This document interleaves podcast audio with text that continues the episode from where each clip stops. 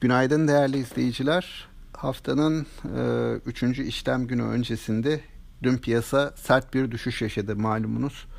E, yaklaşık yüzde üç buçukluk bir düşüş vardı BIST 100 endeksinde. Bankalarda tabii ki bunun çok daha üzerinde yüzde dört buçukluk bir düşüş gördük.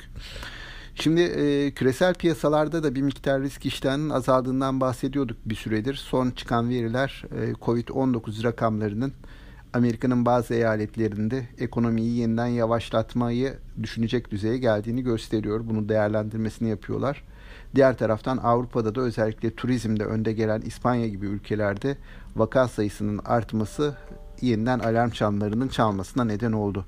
Buradaki beklenti ekonomilerin yeniden e, Mart e, Mayıs arası dönemde yaşadığımızına benzer şekilde bir kapanmaya gidip gitmeyeceği. Eğer böyle bir risk varsa piyasalar bunu e, olumsuz olarak değerlendiriyorlar. Ayrıca son dönemlerde bu parasal genişlemeler e, sonrası bunun gelişmiş ekonomilerde de enflasyonist bir etkiye yol açıp yol açmayacağı tartışılmaya başlandı. Bunu da piyasalar biraz e, olumsuz olarak değerlendiriyor ve fiyatlarına yansıtıyorlar. Dün küresel piyasalarda eksi var dedik. E, piyasa, yurt dışı piyasalarda da e, nispeten daha e, tolere edilebilir düşüşler Amerikan piyasasında e, zayıflamalar gözledik. Ancak e, bizim piyasa yurt dışından e, çok ciddi anlamda olumsuz yönde ayrıştı. E, burada olumsuz yönde ayrışma aynı zamanda kurun da e, TL'nin de son dönemde bir miktar değer kaybıyla paralel geldi. Biliyorsunuz geçtiğimiz hafta ortasından başlayarak hatta başlarından başlayarak Euro'ya karşı TL'de önemli bir değer kaybı görmüştük. E, bu hafta başından itibaren dolar tarafında da de, değer kaybının e, gözle görülür şekilde arttığını e, gördük piyasalarda izledik. Bunun borsaya e, olumsuz yansımaları oldu ve bankacılık sektörü hisselerinden e, başladı satışlar ve dün e, genele yayılan bir satış dalgası sonucunda e, günü ekside kapatmış olduk.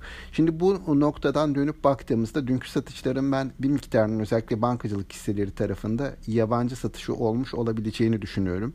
Burada yurt dışı tarafta da bankalarda biliyorsunuz beklentiler çok kuvvetli değil. Özellikle son dönemde Avrupa Merkez Bankası bankalardan bu yıl sonuna kadar temettü vermelerini e, iptal etmelerini, temettü planlarını iptal etmelerini istedi. Dolayısıyla bu yurt dışında banka hisselerine dönük risk iştahını çok olumsuz etkiliyor. Bizim açımızdan hani Türkiye ölçeğinde baktığımızda temettü gelirleri çok fazla önem taşımıyor yatırımcı açısından ama yurt dışında bu temettü gelirleri yatırımcının çok daha yakından takip ettiği bir e, unsur. E, buna ilaveten son dönemde işte enflasyonun e, yukarı hareketlenme eğilimi göstermiş olması, bunun kur üzerinde yarattığı baskılar gibi faktörler de bizim bankacılık sektörünü olumsuz etkiledi. Bugün saat 10'da açıklanacak bir enflasyon raporu var. Ben e, bugünkü e, borsa hareketlerinde bir miktar bu raporun beklentisinde etkili olabileceğini düşünüyorum. Piyasa buradan bir yön bulmaya, buradaki ipuçlarını değerlendirmeye çalışacak. Bunun haricinde bir yandan da yurt dışı piyasaları takip etmeye devam edeceğiz tabii. Dünkü sert satışların ardından e, biz bugün hafif bir alışla, e, alış denemeleriyle, bir e, tepki alımlarıyla güne başlayabiliriz. Ancak bunun devamında hani piyasanın e, ne şekilde yol alacağı biraz yurt dışına bağlı olacak. O yüzden hani e, yatırımcıların biraz temkinli hareket etmelerinde e, yarar var diye düşünüyorum. E, tüm yatırımcılara, tüm izleyicilere sağlıklı, bol ve bereketli kazançlı günler dilerim.